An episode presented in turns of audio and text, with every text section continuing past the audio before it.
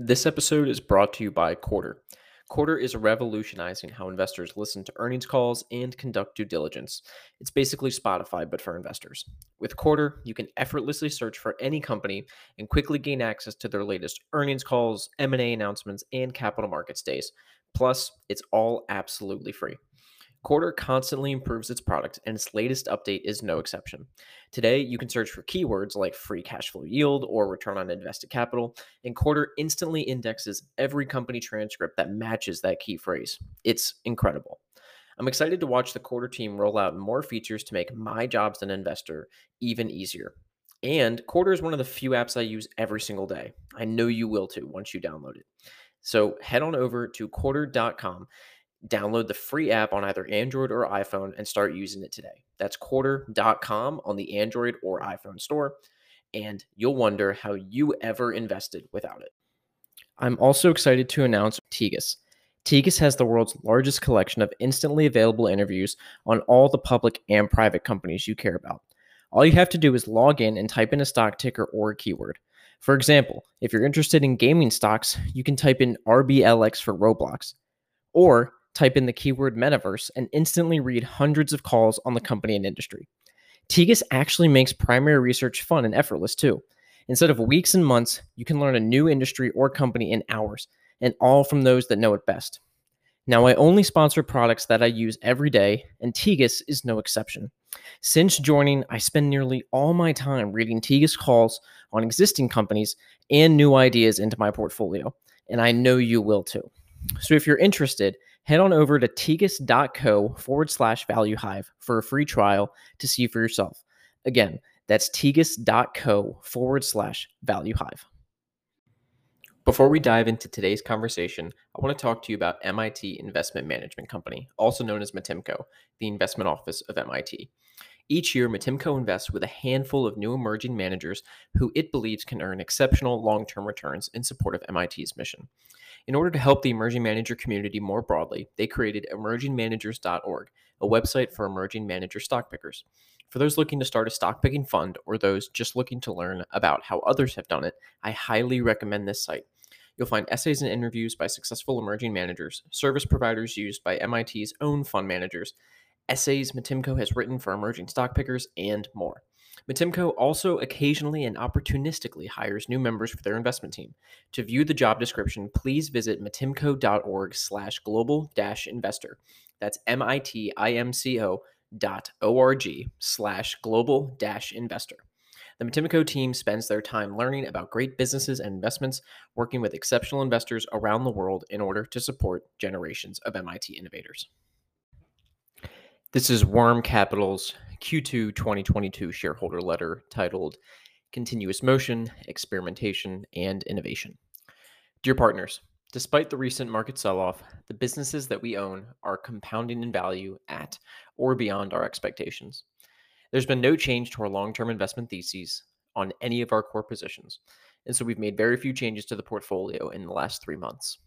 We continue to feel extraordinarily bullish on our specific set of investments. Once some of the broader macroeconomic pressures abate, and we are confident they will, we believe we could snap back in relatively short order. Bear markets are inherently uncomfortable, but historically, they have been short lived. They also have tended to be followed by much longer periods of market growth. As wrote in our Q1 letter earlier this year, major declines are relatively rare and always followed by 5 to 10 years of good times in our experience. Historically, markets also tend to bottom midway through economic downturns.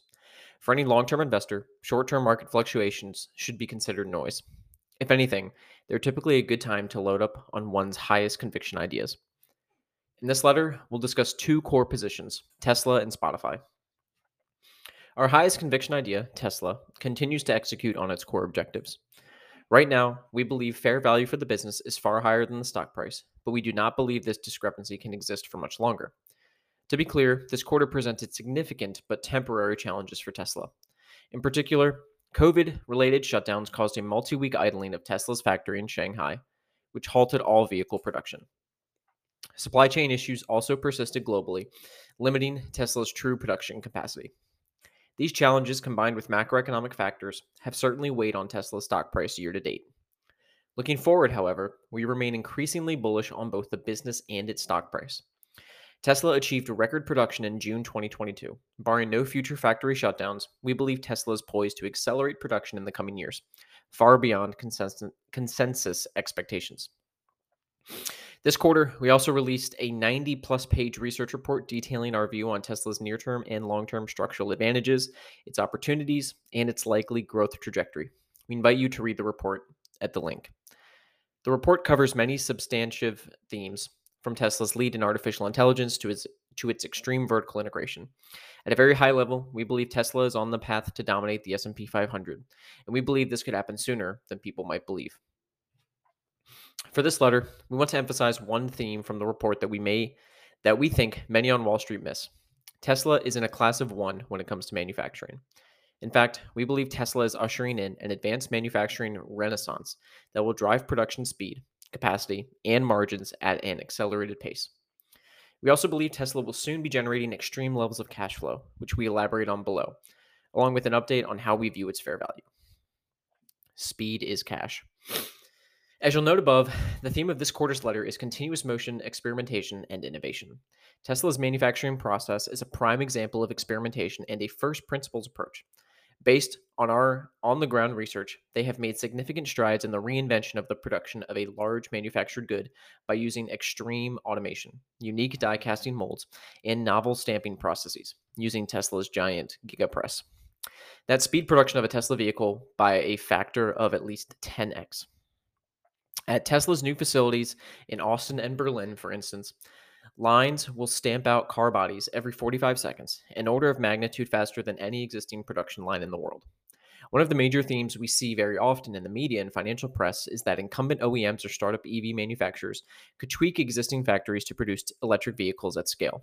This, the theory goes, will create significant competition for Tesla, and thus Tesla's demand will slow. We believe this is a fundamentally incorrect view. While OEMs are well capitalized startups, or while OEMs and well capitalized startups have come to uh, have come to market with new EV variants in recent months, no other manufacturer has come close to Tesla's ability to generate millions of units of EVs at a 30 plus percent gross margin profile. There's a good reason for this. Tesla's factories, not its cars, are becoming the true drivers of technical innovation. Back in 2020, Elon Musk noted that Tesla needed to redesign its factories from scratch to allow for maximum speed and efficiency, and to meet the company's ambitious ambitions of 50% annualized growth. Speed is cash, and the results of this continuous experimentation and innovation is bearing fruit. In Q1 2022, Tesla generated $2.2 billion in free cash flow, a 666 a 660% year-over-year increase. Despite challenges encountered in Q2 2022, from COVID lockdowns to supply chain issues, Q3 and Q4 are poised for explosive growth. For a product that has excessive demand, the speed at which a factory can build and deliver goods to customers enables free cash flow to grow dramatically.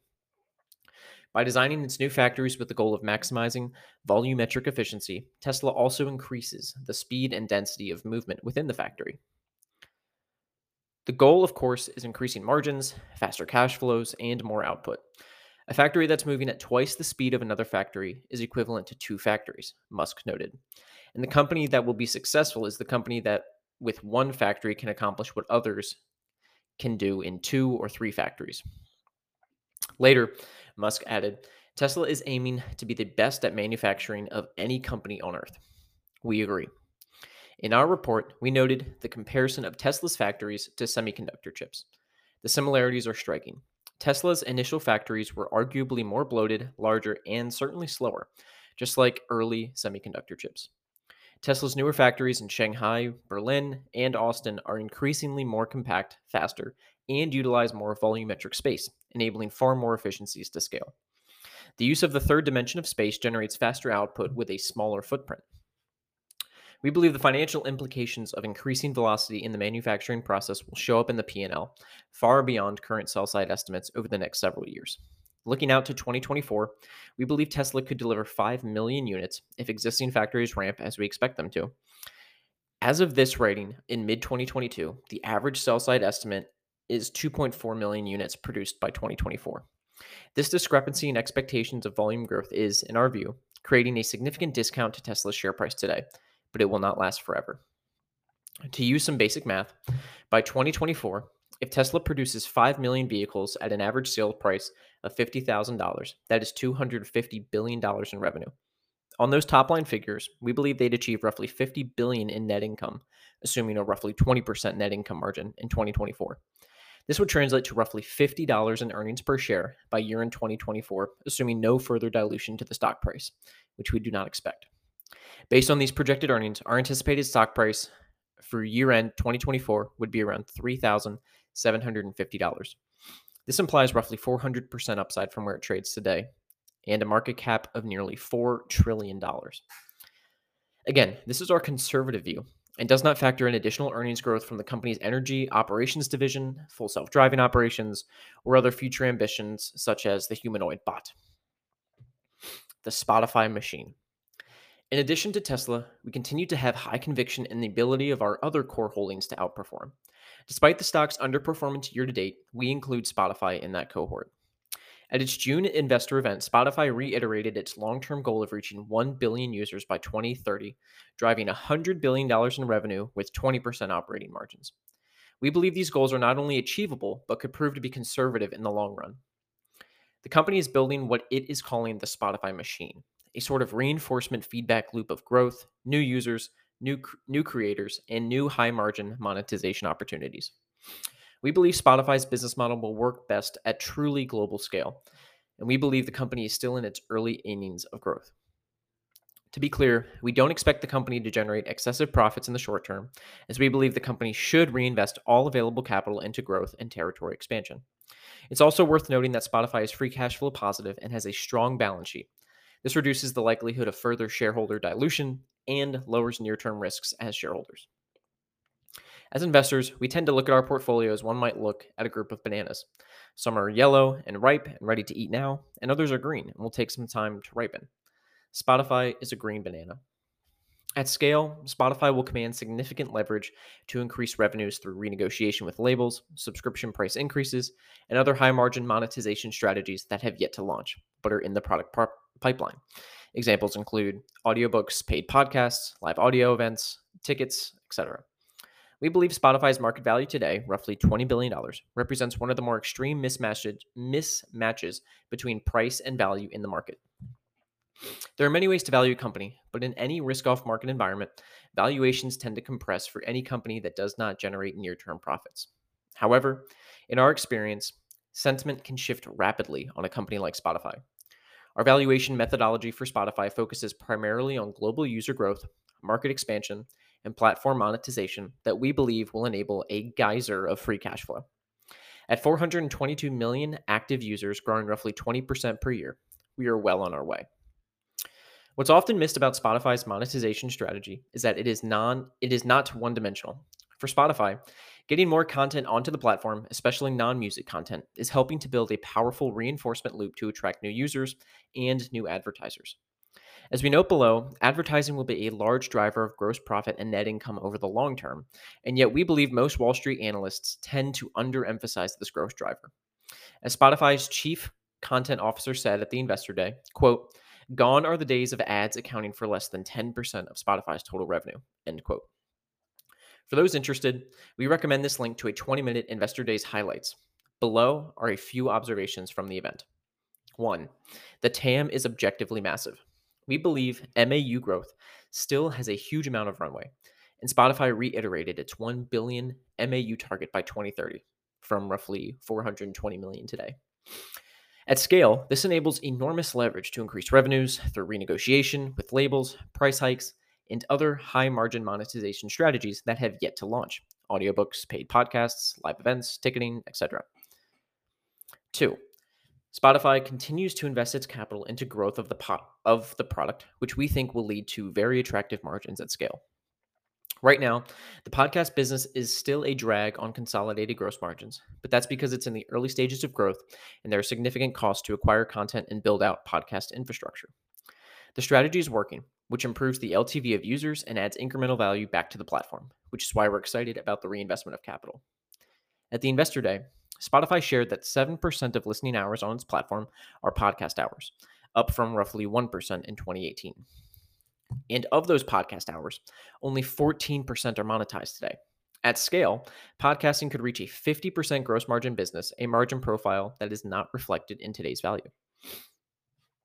Three, we believe Spotify's advertising platform growth is akin to Facebook's mobile ad program circa 2012 or even Google AdWords in its early days.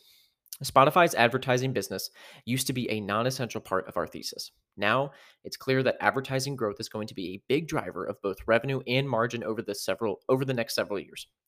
We are in the very early innings of on-demand audio advertising, but we think it has the potential to be massive. AWS-like driver for Spotify's core operations. Podcasts are key to driving bigger ad spends. Quote, in the US, when we bundle music and podcast advertising, the average size of the spend on a campaign is four times that of a music only campaign. So we're driving bigger spends from advertisers and growing our revenue significantly. Close quote. And that's from Dawn Ostroff. Four, Spotify's music marketplace is a real tech business and high initial capital outlay, but revenue can increase without additional investment, giving it a high long term profit potential. One of the major knocks on Spotify is that it pays out too much to music rights holders but we can see that its marketplace it, that its marketplace business is driving rapid gross profit growth. Management now expects marketplace gross margin to increase 30% plus this year and continue to grow at healthy double digits. Quote, in 2018, our marketplace contribution to gross profit was only $20 million. In 2021, it grew to $160 million, 8x the size in just four years. We expect that number to increase another 30% or more in 2022 we see tremendous upside in Marketplace and anticipate that its financial contribution will continue to grow at a healthy double digit rate in the years ahead.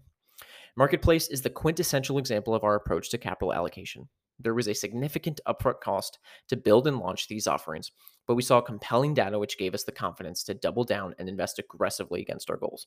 Paul Vogel, CFO. Five, revenue, margin targets, and price targets. In the next decade, Spotify's goal is to generate $100 billion in revenue and achieve 40% gross margins at scale with a 20% operating margin.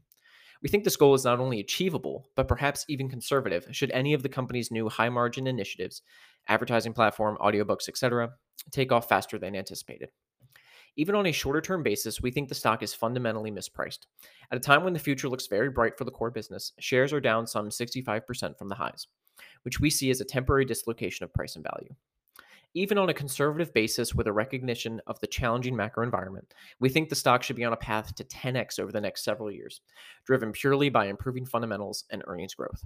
By 2024 to 2025, we think it's likely that Spotify will be achieving significant positive earnings, growing at more than 50%, far beyond consensus expectations. Business as a game of survivor. In our experience, dramatic sell offs like the ones we've experienced this year, tend to create wonderful buying opportunities. Frankly, we're quite excited about the setup for the next few years. Asset values across the board have compressed to attractive levels. We're in one of where we're of the view that dominant businesses will spring back in value and others will not. And this can happen very quickly. On the other side, as capital has now retreated from the market, unproven business models that depend on financing could be starved.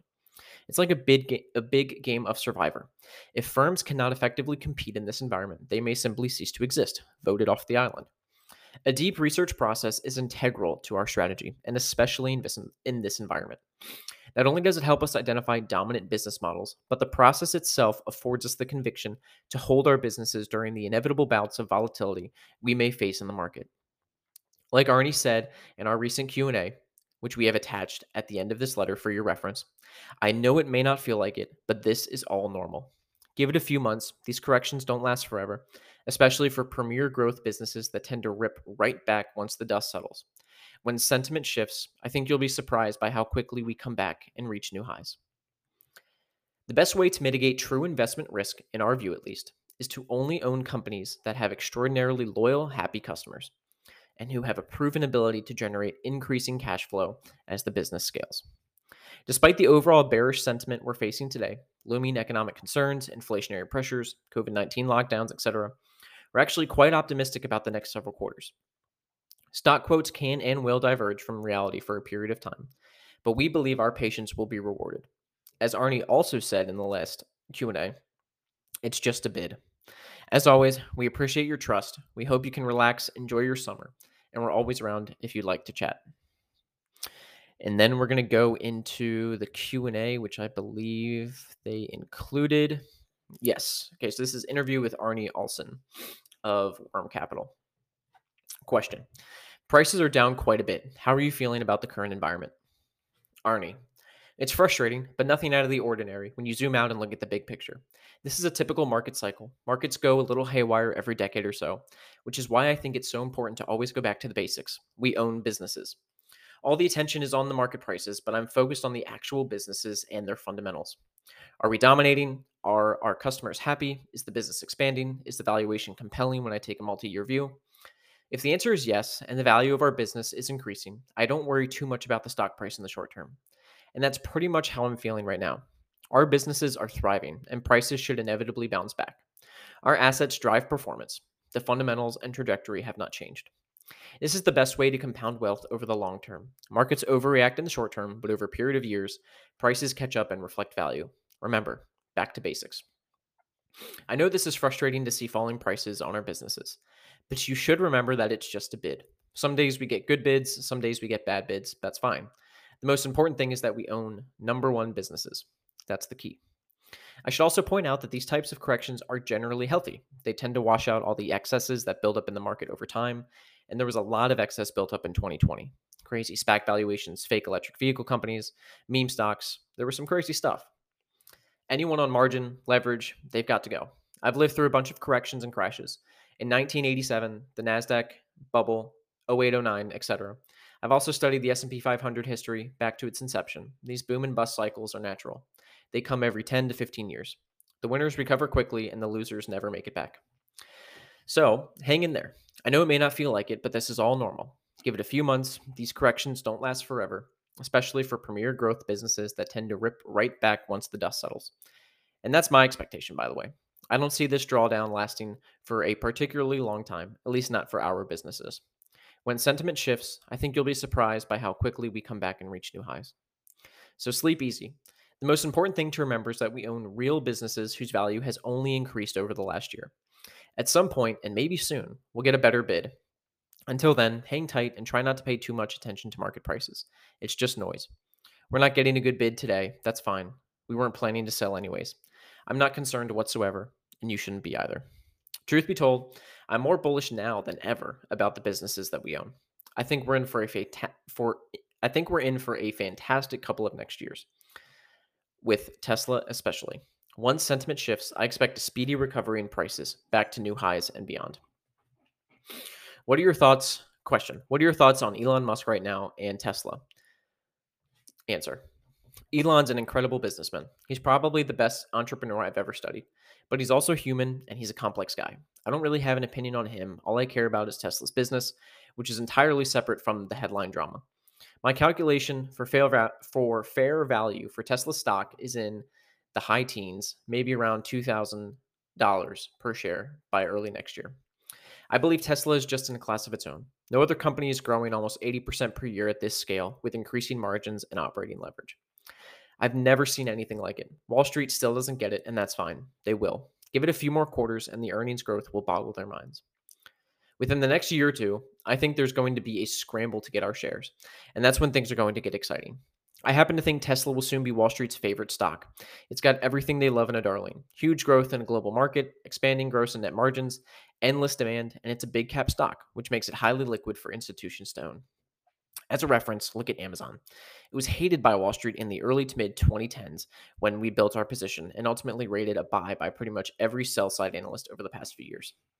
On full self on full self-driving, it's not priced into the stock, but the advances are incredible. When Tesla achieves full self-driving, whether it's this year or in 2023 or 2024, it could be the biggest valuation repricing event of the century, and we will be there to enjoy that windfall. Question: are we heading into a recession? If so, are you going to change anything about the portfolio? Answer I think we're midway through a recession already. GDP was negative in Q1. It will likely also be negative through Q3. Markets tend to bottom at midway through a recession, so that's a positive.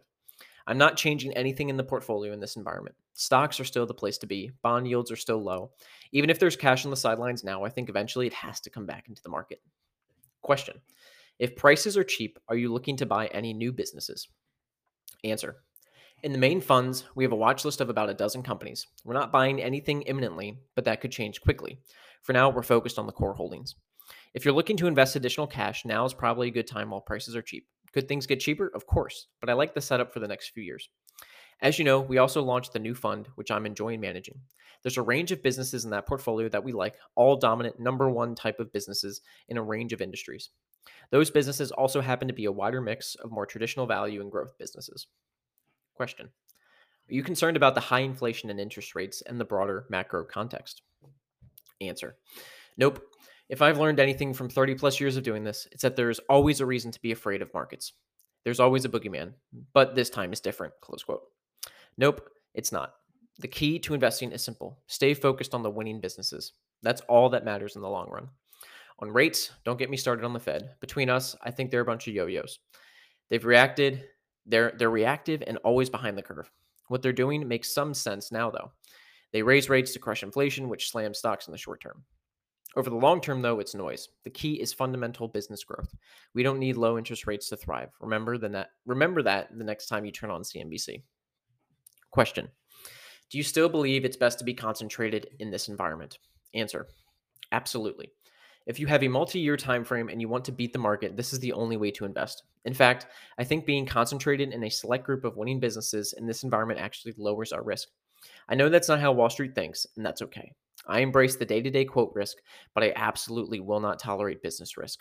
I don't invest in story stocks. I tell my team constantly we need, quote, wheels on the ground. The best way to lower risk is to own the best businesses. Owning a small grouping of these businesses that are beloved by customers is the best way to mitigate risk over the long term. Question What are you doing? What are you doing during this volatility? Answer I'm in the research bunker with, with the team, which is where I love to be.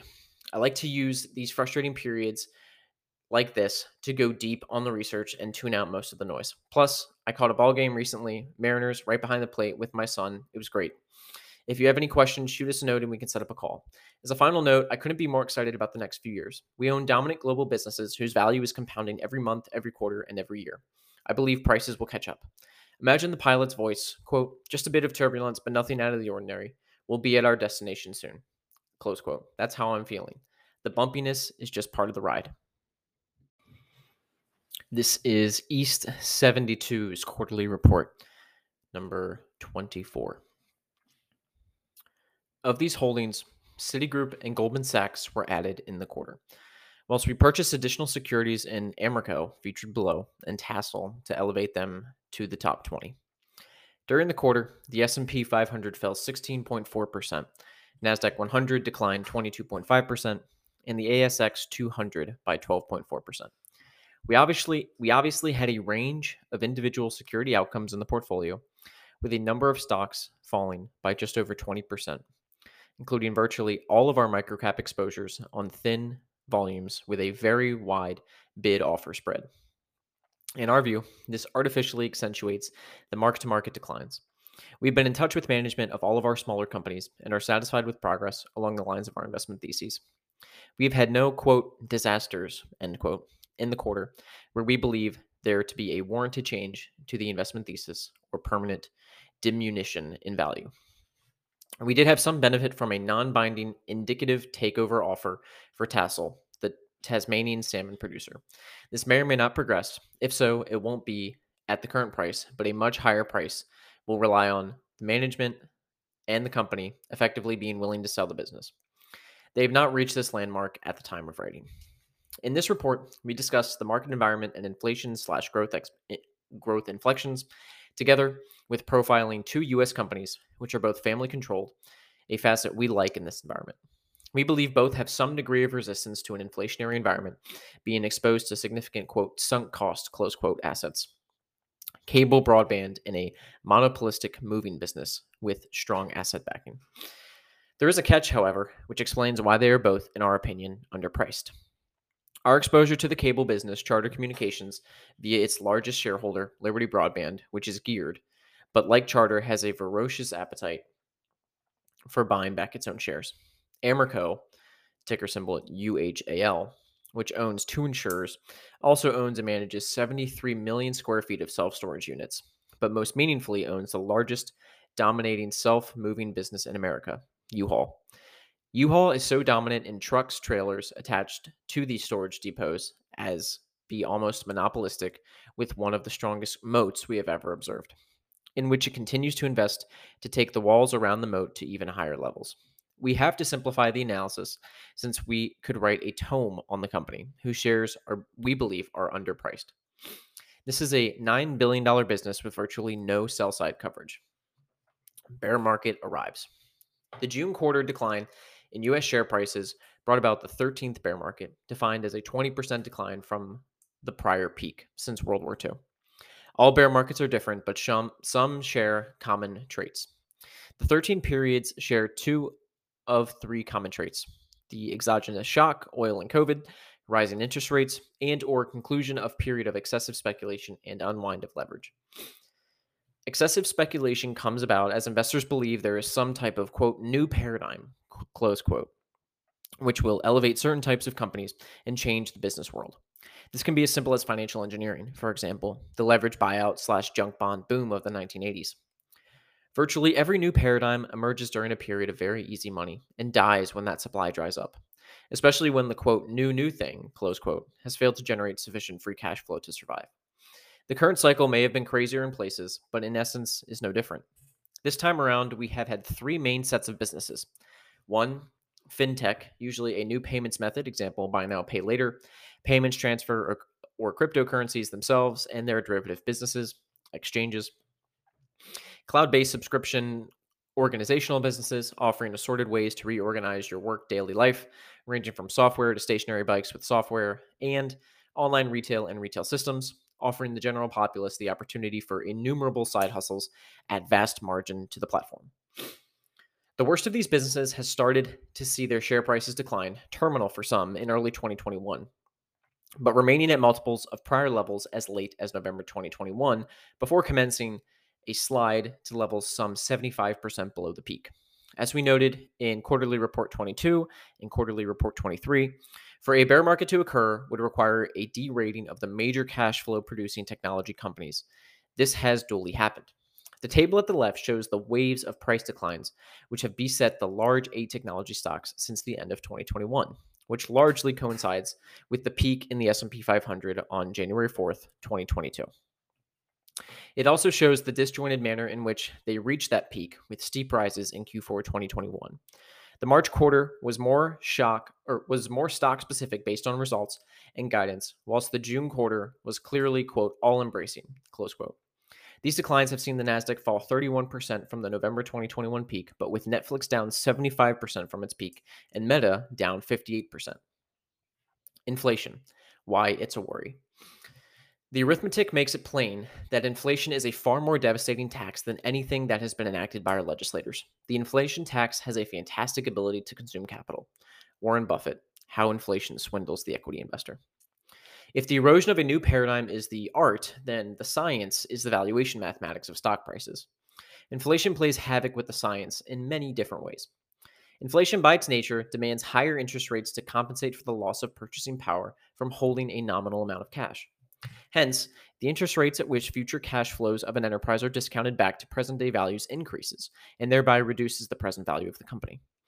Where the company is currently unprofitable but is expected to create cash flow slash profit some years in the future, the impact of this arithmetic is far more devastating than to a currently profitable enterprise.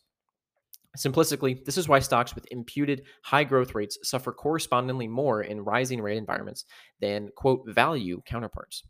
There are innumerable su- uh, subtleties. So called value stocks are often pro cyclical, like commodity producers, airlines, etc., and so are doing well as core businesses, and so are doing as well as core business in any case.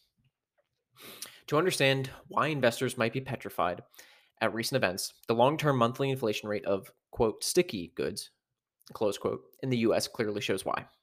Using this data from the Federal Reserve Board of Atlanta shows the prevailing inflation rate on sticky goods is around 5% per annum. Since the US emerged from recession in early 1983, the average month year over year sticky CPI change has been 3.05%. However, in the period between September 2008 and November 2021, there were no sticky CPI numbers with a three handle, 3%. But whilst this sticky number is up around 5% currently, the overall CPI number incorporating food and energy is up over 8%. Hence, the gap between core style inflation, followed assiduously by central banks, and the real world incorporating food and other volatile items is at its highest level since 1973. Little wonder some central banks are having problems assessing the fact that consumers will start to struggle. The problem for investors is not just a higher discount rate, but the impact of changing expectations. If we are fairly certain about, about expected inflation, we can build it into a valuation model. The problem is, once we move off the type of low base we have had for so long, both the overall economy and investors start to encounter unexpected inflation, changes they simply don't expect and so haven't been able to factor into modeling. Of course, in doing so, this creates volatility as valuations ratchet down. In essence, this is the type of behavior we saw in the third week of June when investors faced with another US CPI above expectations aggressively marked down the S&P by 5.8% in a week. Moreover, as inflation reaches higher levels, in itself it becomes far more volatile, suggesting investors have to build in further levels of risk premium in value in assets. So, we've gone from low expected inflation, roughly 2%, plus no unexpected inflation, plus no inflation volatility to higher expected inflation, around 5%, unexpected inflation, say 3%, and inflation volatility. The impact, if sustained, of this change is nasty indeed. But why might we be worrying too much? In Quarterly Report 20, a full year ago, which shows how wrong central banks have been, we broke down the influences on inflation to one, demand pull, strong consumer demand on the emergence from pandemic impacting unrestricted supply.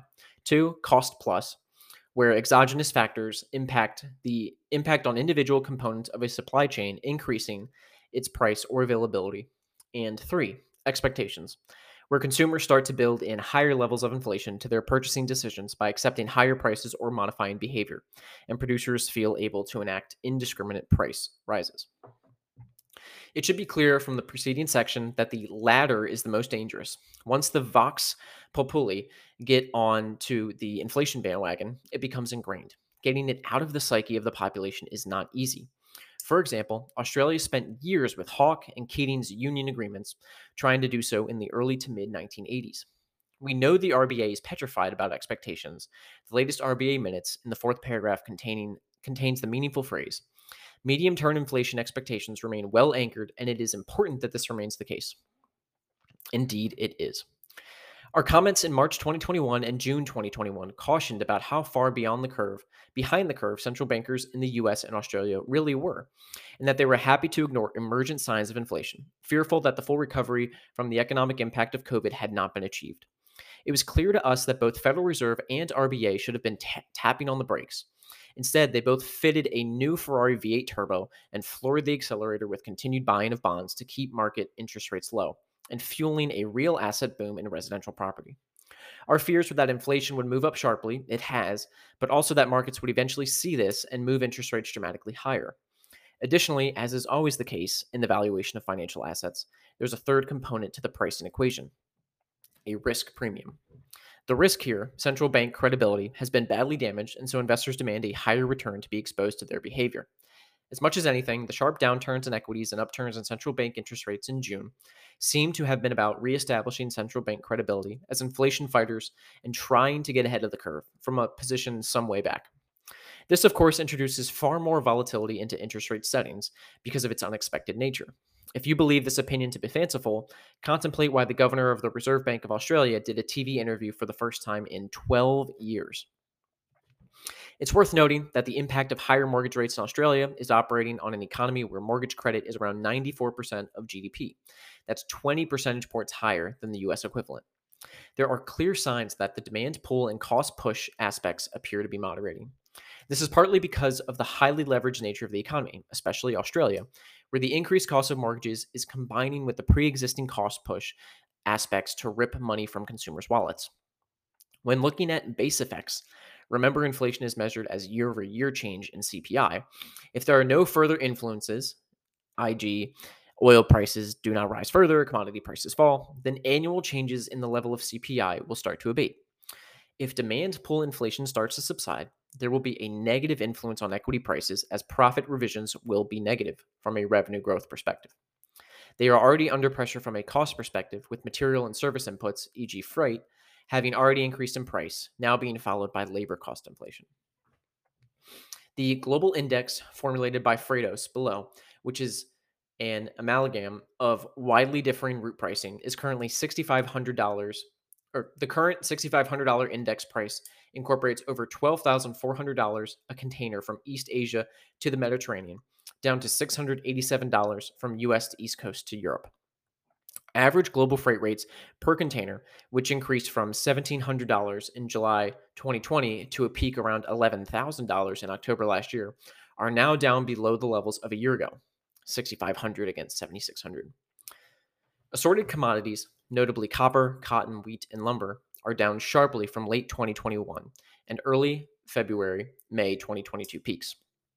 With the Brent oil price abating from the financial market driven highs of $125 a barrel a few weeks ago, the food and energy additions to sticky CPI may well be abating. However, in particular, the bond market is telling you something. 10 year Treasury yields in the US are down from a recent peak, mid June, of 3.5% to just above 3%.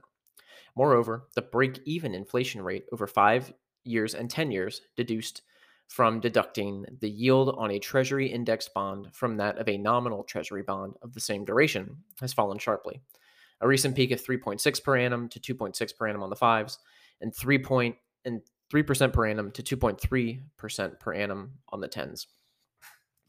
What if it turns out that we are close to the inflation peak, even if there is a technical recession in the US? Well, by and large, that's actually good for equities. The chart below shows that from the peak in inflation, even if there is a recession, equities measured by the S&P 500 are typically higher 12 months out. If there is no recession, typically substantially so, roughly 20% or more. My suspicion is that the orange line, showing roughly 10 to 15% additional downside, might turn out to be more applicable. S&P 500 earnings for current year 2023 are currently forecast at 250 with S&P 500 around 3785 at the end of June. This suggests a reasonable multiple of 15.1 times PE for next year. With 10-year treasuries at just above 3% yields, that's not especially unreasonable. However, the 250 earnings per share estimate seems too high in light of the weakening US economy and cost pressures. Hence, in our eyes, it suggests where it's, it suggests where earnings per share estimates go will dictate where the market goes. 10 to 15% reductions in 2023 earnings forecasts don't seem especially outlandish. Of course, a further 10 to 15% downside in the S&P 500 would bring back would bring that index back to the 3200 to 3300 range, make, making it around a 32 to 33% correction from the peak, very much in line with the average. This is not an attempt to quote call the bottom close quote in the next quarter, but to suggest that there are many interesting opportunities around in the midst of exceptionally gloomy sentiment our strategy. We are geared with two point with two dollars and twenty six cents of net positive exposure after hedges for every one dollar of equity. Six of our top twenty investments are holding companies: EL, Exor, Amerco, uh, Volkswagen, Porsche, Odet, trading at a forty percent or more discount to the assessed NAV. Hall is slightly less. Two financials, Citi and Virtu, trading at mid single digits PEs. Goldman is not, but we bought at below tangible book value and two specialist microcaps, Agency, YBR, where we can see greater than 100% upside once certain capital management measures are enacted, despite some industry headwinds. Our two agro aqua exposures both have corporate appeal. Hence, we have uh, we have series of exposures trading at large scale discounts to assessed value at prevailing prices. As stock prices recover, the value of their assets should improve, together with a closure of the discount lining up with the cable cowboy, Liberty Broadband, LBRD. 81 year old John Malone is a storied American operator and investor in the broad media and telecom arena. Malone is, of course, a player who frightened the bejesus out of Rupert Murdoch by acquiring 19% of News Corp stock in 2004 to 2006, before agreeing an asset swap in 2016 or in 2006 to allow Rupert to sleep at night. The early part of Malone's career is laid out in the 2002 book Cable Cowboy, which documents the growth of TCI from its origins in 1958, controlled by its original founder, Bob Magness. Malone joined up as a 32 year old CEO in late 1972 in a period where most of the nascent cable businesses had saddled themselves with outlandish amounts of debt. TCI's debt at the time was equivalent to 17x its revenues. The story of the growth of TCI, where its stock multiplied over 900 fold between 1972 and 1998, prior to its sale to AT&T in 1999, is documented in William Thorndike's The Outsiders, together with a focus on three of Malone's recipes to accelerate shareholder returns, usually to his own as well as shareholder benefit, namely liberal use of debt in an appropriate manner against long term cash flows at low interest rates and with lengthy maturity, use of tripartite capital structures with A, B, and C share classes having respectively 1, 10, and nil votes per share. Malone invariably retains control through ownership of the B shares, as in the case with LBRD. Use of spinouts and tracker stocks to make transparent the valuation of individual components of the company. This is best seen in Liberty Media, where the entirety of the company's assets are attributed to three tracker stocks Formula One, Atlanta Braves, and Liberty Sirius XM. You can't buy stock in Liberty Media. Malone has historically been a marvelous seller of assets to and buyer of them at distressed prices from large media telco conglomerates. This reached an early culmination with the sale of TCI to AT&T in June 1998 for $55 billion, settled in March 1999. Malone had established Liberty in 1991 as a means of separating the more speculative assets, cable programming, regional sports, plus a small amount of TCI sub- subscribers from TCI through a complex exchange offer where shareholders in TCI were able to exchange shares in that company in exchange for rights to subscribe to Liberty. Less than one third of the shares were taken up, which gave Malone, on borrowed money, roughly 20% of the B class Liberty super voting stock and 40% voting control. Once the AT&T transaction had settled, Liberty gained additional cash but left Malone free to explore options in the telco, cable, TV markets. Liberty Broadband is one of seven structures encompassing nine securities, including tracker stocks within the Liberty empire. There's Liberty Media, noted above, which consists of Formula One, the Braves, and X Sirius XM Radio. Liberty Global, providing broadband and mobile in Europe. Liberty Latin America, which is just a replica of Liberty Global in South and Central America. Uh, Qurate Retail, a home shopping entity encompassing H&N, HSN, and QVC. Liberty TripAdvisor, which holds a 21% economic stake in TripAdvisor, and LMF Acquisitions Corp, a SPAC, and Liberty Broadband. At March, at the end of March 2022, Liberty Equity is comprised of three classes of the three classes noted above. 22.56 million single vote A class shares, 2.54 million 10 vote B class shares, and 139.9 million non voting C shares. Malone controls LBRD via his ownership of 92% super voting B shares, despite holding a 2.1 economic or 2.1% economic interest. LBRD has two assets. GCI Holdings, a specialist communication and entertainment provider to Alaska, acquired in December 2020 for an effective equity value of $3.06 billion, attaching debt of 2.2 billion and other liabilities were offset by an investment in Charter and a 26% interest in Charter Communication, an $81 billion equity capitalized cable network with over 30 million residential customers and 2.16 million small and medium business relationships. Hence, it's clear that the value within LBRD is virtually exclusively driven by Charter, its share price, and an intriguing buyback mechanism, which even more inexorably links the two companies. Charter, which operates as, quote, Spectrum, close quote, in 41 US states, dates back to 1980, but the formative transactions took place from 1998 onwards, with Paul Allen, the co founder of Microsoft, as chair. The company expanded rapidly by debt funded acquisitions and concluded 20, 2008 with $21.8 billion of debt against just overall 6.5 billion in revenue. Charter filed for Chapter 11 bankruptcy protection in February 2009, but reemerged with $8 billion less debt in November the same year. The seminal transactions for the company occurred in March and May of 2015, when the company announced the acquisition of Bright House Networks, the Time Warner cable, respectively, aided by a $5 billion equity injection from Liberty Broadband. The cable business is ostensibly about preventing churn, customers coming but staying for short periods of time, thereby rendering their lifetime value to the company lower than the cost of attracting them. The TV side of the business is not especially profitable. Neither yet is the wireless business. However, the core cable business, supplying broadband, continues to grow in line with consumption of streaming services and is a high margin sunk cost business. The threat to broadband comes from new technologies such as 5G wireless and fiber to the home, which provides potential for overbuild of existing cable networks. Charter has a significant cost competitive advantage, which it is able to utilize to price its services under the mainstream competition and provide significant protection. This, together with the sunk cost capital aspect, provides credence to Charter as an inflation hedge. Charter has an equity market value of $81.2 billion. The shares have fallen from highs of 825 in September of 2021. Charter spent spent around 7 to 7.5 billion dollars on capex per annum against operating cash flow of 16.2 billion in 2021. This provides the shares with a free cash flow yield on equity of 10.6% if maintained. Pre tax and interest, the equivalent free cash flow yield on the enterprise value is around 7%. Given the likelihood that long bond rates in the US may even have peaked in the short term at 3.5%, these yields, even for a slowing, growing cable company, are very attractive. However, looking out two to three years, they are accentuated by strong equity buyback programs, which have averaged over $3.5 billion a quarter in the past two years, which at prevailing prices would theoretically retire close to 17%, 17% of the issued capital. One aspect that prevents such an aggressive share repurchase but accentuates our view of holding LBRD as a play on Charter is the unique arrangement between the two companies.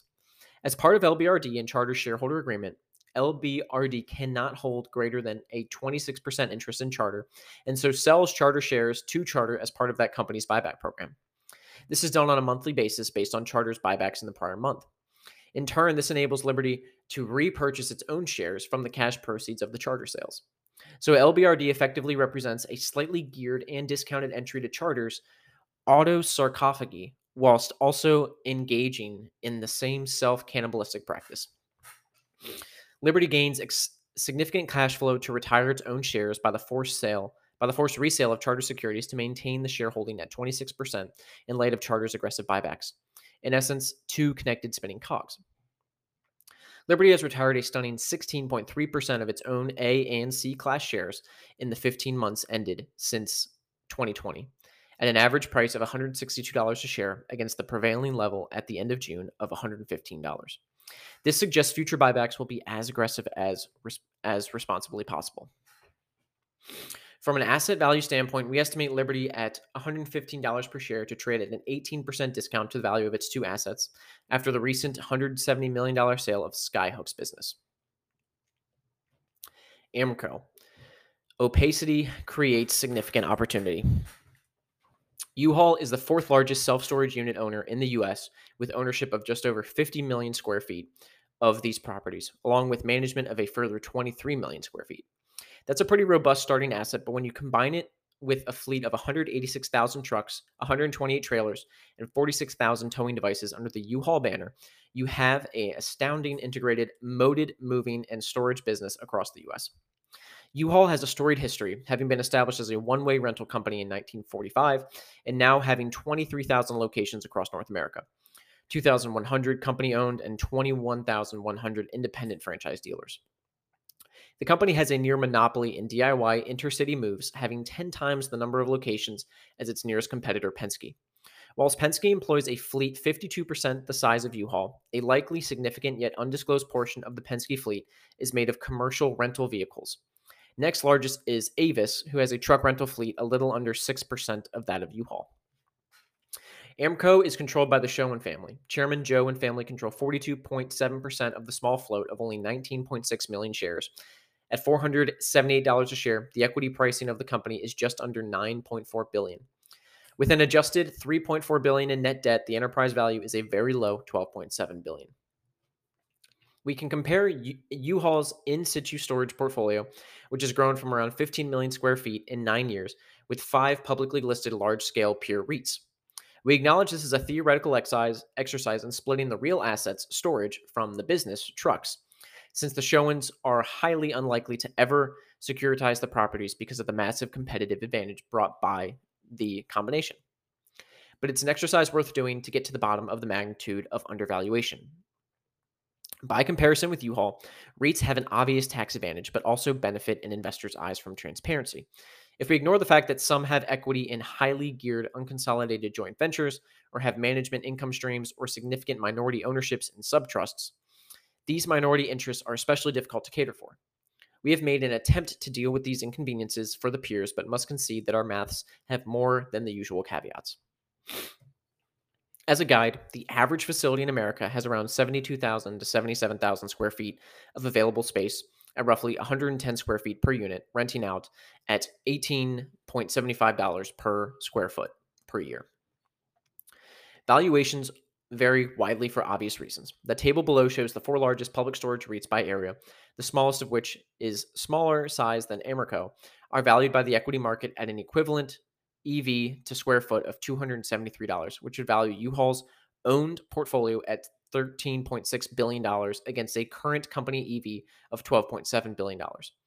The comparison becomes even more ludicrous when including managed properties. Even the second lowest rated of the five REIT peers, LSI, at 153.64 square feet, suggests the owned Amerco portfolio to be worth 7.7 billion on a standalone basis, leaving 4.9 billion of attributable of attributable value to the U-Haul and insurance businesses. Amerco owns two insurance businesses, a property casualty insurer, Repwest, which mainly does claims management for the U-Haul portfolio of vehicles, and a life company, Oxford, and its various subsidiaries. Both businesses are profitable and have combined equity bases of $736 million, not inconsequential. Over the past two years, the two companies combined have recorded average per annum pre tax profits of $62 million. Based on Deloitte analysis, the typical global life company has transacted in a willing buyer seller deal at 1.15x book value in the past year. The equivalent in the P&C business has been at slightly higher, 1.2 times. As a consequence, this suggests that Amerco businesses might be worth a combined 860 million, equivalent to 13.9 times average pre-tax earnings in 2021 and 2022. The key piece of opacity within Amerco, which mitigates against transparent analysis, is the binding together in the segmental accounts of moving and storage. In other words, the self storage rental returns, which we are valuing above on an asset basis, are not broken out from the truck and trailer rentals. Hence, the analysis which follows is our own work and not cross checked with the company to establish what we believe the pure vehicle, trailer rental, and part sales might be valued at by the equity market. With that warning, the good news is that there is respectable consistency across the five large listed REIT peers in respect to costs and revenues per square foot. The good news is that Amerco does disclose revenues from self storage, which have compounded at just under 17% per annum over the past nine years, as the portfolio has continued to grow and occupancy has improved. As an estimate, based on the cost structure of peers, where but where we expect Amerco to operate at a more parsimonious level, we believe operating costs of about $5 per square foot per annum to be a reasonable and possibly conservative estimate. On that basis, across the owned portfolio, this would imply operating profit of, of roughly $380 million in the year ended March 2022 from self-storage ownership on revenues of 617 million. Hence, our portfolio estimate valuation of 7.7 billion represents an earnings yield of roughly 5% on an asset which management in its latest earnings call notes is quote continuing to fill at historically high rates. Close quote. It explains why Amerco is not retiring equity despite the apparent discount to value. They see further opportunities in the ownership component of the business, given demographic changes in the US and shortage of available sites for others, as well as zoning difficulties in urban environments. With the self-storage property revenues backed out of the of the segmentals for moving and storage, we can hazard an estimate of the profitability of moving, encompassing vehicle and trailer rentals. Based on the U-Haul segmental profit analysis reproduced below, this would suggest the remaining moving and storage business operations have to have burgeoned in the past two years with an operating profit of $1.6 billion in EBITDA in 2022, up from an estimated 1.25 billion in 2021, excluding profits on vehicle sales. Why so strong? U-Haul had been slowly expanding the truck fleet, adding 10,000 trucks between March 2020 and 2022. However, the key driver has been the average revenue per truck per annum, which has bounced from 15,700 in 2020 to 17,520 in 2022 to a hefty 21,872 in the latest year. That's inflation for you. 18% compound growth in the revenue per truck for the two years. We are unsure how sustainable this growth over the past two years will prove to be, but management's insights from the latest earnings call is encouraging with their assessment that, quote, about half the increase was coming from transactions, and the other half was split between the number of miles driven by our customers and the rate that we were charging per mile. Close quote. What is surprising is that these results have emerged during a period when Americans have been proportionately their least mobile since data was tracked in 1948. With, according to the US Census Bureau statistics, only 9.8% of the population relocating. In conclusion, we see Amerco as being able to post significant growth over the next three to five years. This will come at the expense of capital management, despite the gap between equity price and value, with management undertaking ongoing expansion plans. Given the massive competitive advantage, it seems reasonable but does not mean a lack of free cash flow to fund equity retirement. It also means the that advancement in the share price will require management the will require the management growth thesis to play out. Given their stock holding, they have plenty of incentive. An idea of the gap between listed equity price and underlying value comes from our sum of the parts analysis. This suggests that U-Haul w- would be worth between $710 and $1,016 per share in its present state, an uplift of 48% to 133% against prevailing June 2022 levels. Reverse engineering at the prevailing price of $470 per share and backing out the self storage property at low values together with insurance, we believe we are paying around $4.2 billion for U Haul, equivalent to less than 3x average EBITDA in the past two years and very roughly one times revenues in March of 2022. We believe investing in U-Haul represents ownership of an equity or of an entity with near monopoly attributes in one-way DIY moving. Moreover, we view this monopoly as difficult to erode in a product which has little scope for further disruption. Against other comparatives with significant moats to their business, pricing power, and a dominant position, we believe the calculated valuation metrics to be extremely low. This is Alluvial Capital's Q2 2022 letter to partners.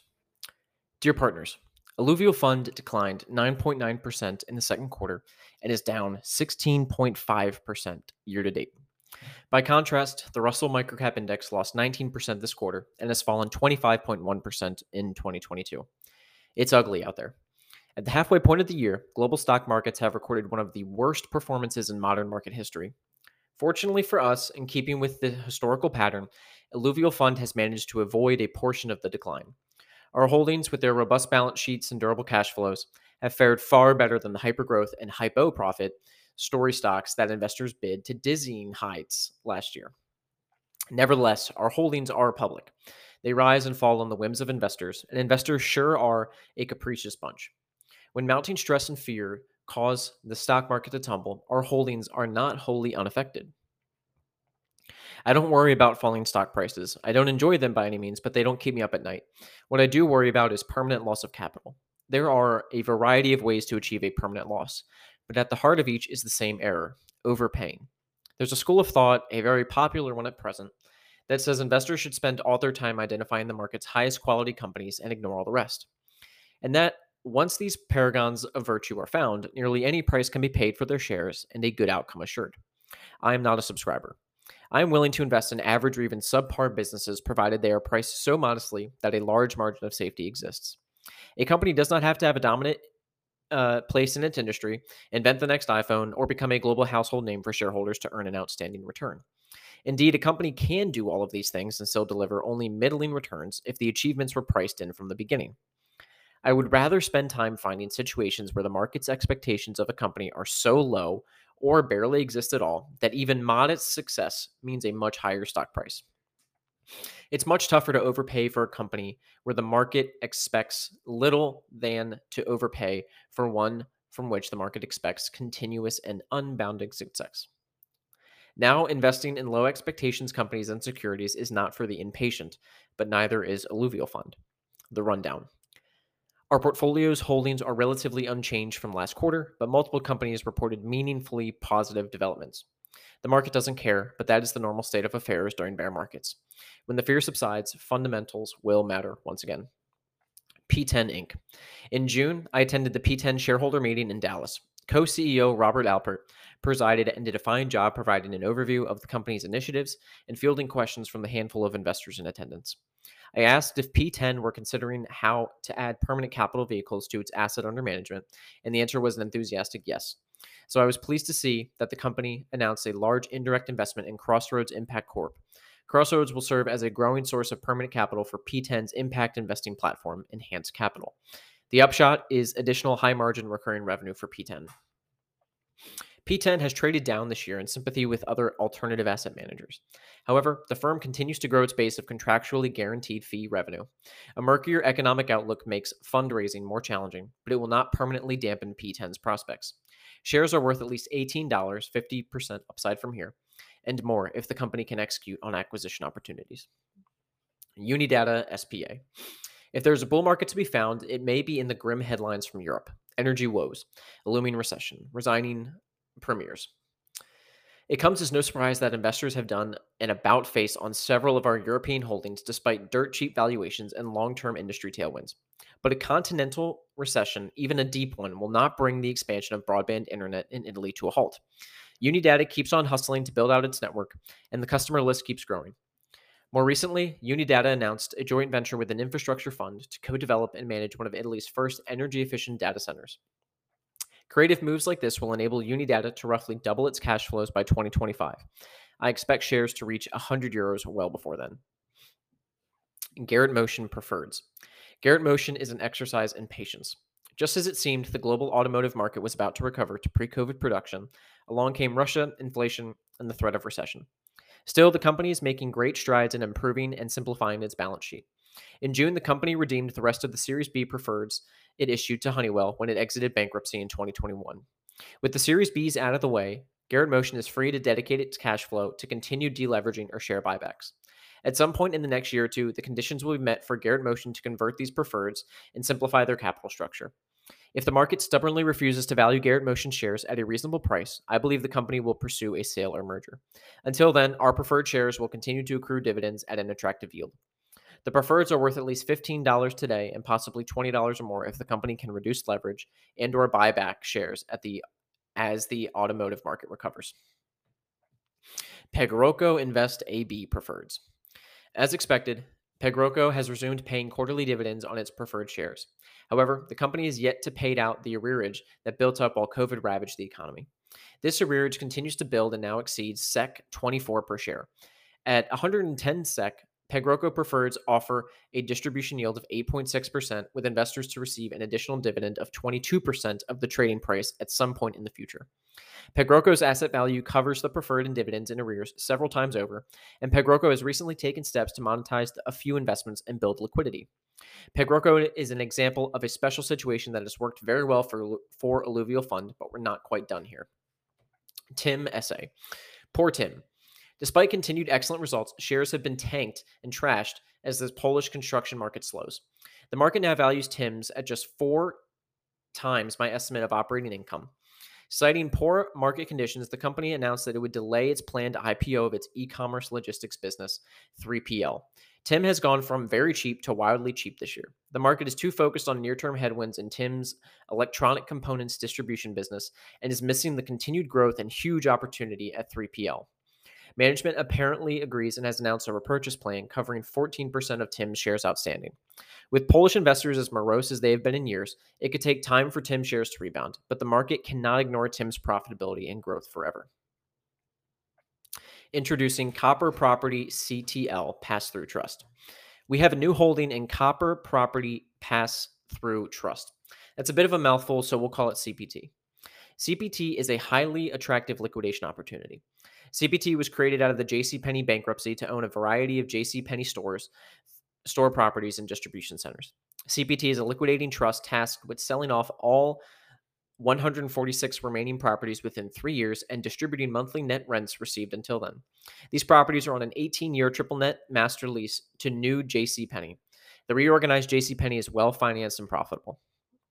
CPT's market cap is 956 million. The trust has a small cash balance and zero debt. Gross annual rents from J.C. JCPenney are 111 million. After the cost of management fees and sales efforts related expenses, the trust distributes nearly $100 million to shareholders annually. This 10% plus yield is simply too high for a geographically diversified collection of commercial properties on long term triple net leases to a good quality tenant. Today, trust units are trading hands at around $12.75. Ultimately, I expect us to receive liquidation proceeds of $18 or more within three years, plus 1.3 per share in annualized distributions for an internal rate of return of at least 20%. The faster that CPT winds up, the better the outcome. Know anyone who wants to buy some real estate? Expert market fireworks. Since last year's SEC rule change that effectively eliminated public quotation of non SEC reporting securities, we have continued to hold a select few of the affected stocks, viewing them as quasi permanent holdings. These are high quality companies with competent, well aligned management teams. The kind of holdings you can tuck away in a portfolio for a decade or longer with full confidence that the value of investments is growing at an attractive rate. I know we won't often hear from these companies, but they will occasionally surprise us with positive developments. It's an exciting day when an annual report from one of them shows up in my mailbox. This month's entertainment came in came in the form of annual report from Boston Sand and Gravel. The company had an excellent year, earning $80 per share in operating profit. The balance sheet couldn't be stronger, with $250 per share in net cash and at least $100 per share in non-core real estate. Shares most recently changed hands at $610. Boston Sand and Gravel will have ups and downs, but its strategic location within the city limits of Boston ensures it will enjoy steady demand for its products for decades to come. If sold, Boston Sand and Gravel would fetch at least $1,800 per share. It won't be sold anytime soon, but even families adamantly against selling sometimes change course when a generational transition happens or a seller simply makes a generous offer. That's what happened with Ashgrove Cement a few years back. Until then, we will enjoy a growing stream of, stream of dividends and a more and more profitable and valuable Boston sand and gravel under the experienced leadership of the Boylan family. Another alluvial fund expert market holding mar- making waves is Cuisine Solutions, an innovator in food technology. Unlike a lot of innovators, Cuisine Solutions manages to be highly profitable while de- dedicating millions to research and development. The company has spent the last few years constructing new state of the art facilities to produce its sous vide items for sale at Costco and Starbucks, and for use by several airlines and restaurant chains. Turns out it wasn't just a few eccentric investors who noticed. In June, Bain Capital stepped up to invest $250 million in convertible preferred, valuing Cuisine Solutions at over $1 billion. Bain's investment provides ample capital for expansion and sets the company on a path to an IPO and exchange listing in a few years. To my amazement, we have been able to acquire quite a few additional Cuisine Solutions shares since the announcement at prices 60% below the conversion price of Bain's investment. I expect to Cuisine Solu- I expect Cuisine Solutions to reward us richly in the coming years. Until then, if you don't if you see their product somewhere, give them a try. You won't be disappointed. As I stated at the beginning of the letter, it's ugly out there. Given the prevailing uncertainty, investors are reluctant to commit new funds to any companies facing short term headwinds. But that's not all bad. The market is offering us a chance to invest in many different companies at shockingly low multiples of profits a few years out. That doesn't mean these same shares won't experience further declines or that they will gain or that they will regain all of their lost ground quickly once economic sentiment and conditions improve.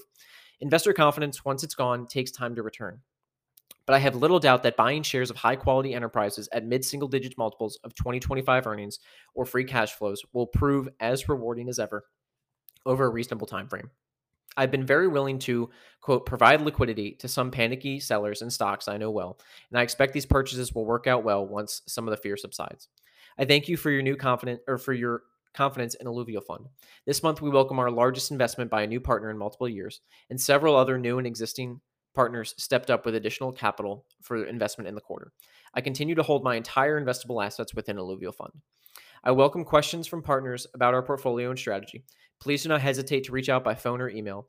Expect to receive details about uh, an upcoming webinar in the next few weeks. Best regards, Dave Waters. This episode is brought to you by TIKR. TIKR.com is focused on bringing institutional level investment research to you, the individual investor. TIKR.com is powered by S&P Global Capital IQ and has coverage of over 50,000 stocks globally with financial data, estimates, valuation metrics, ownership percentages, transcript filings, news, and more. Value Hive listeners can join TIKR's free beta trial today at tikr.com forward slash hive. That's T I K R dot com forward slash hive.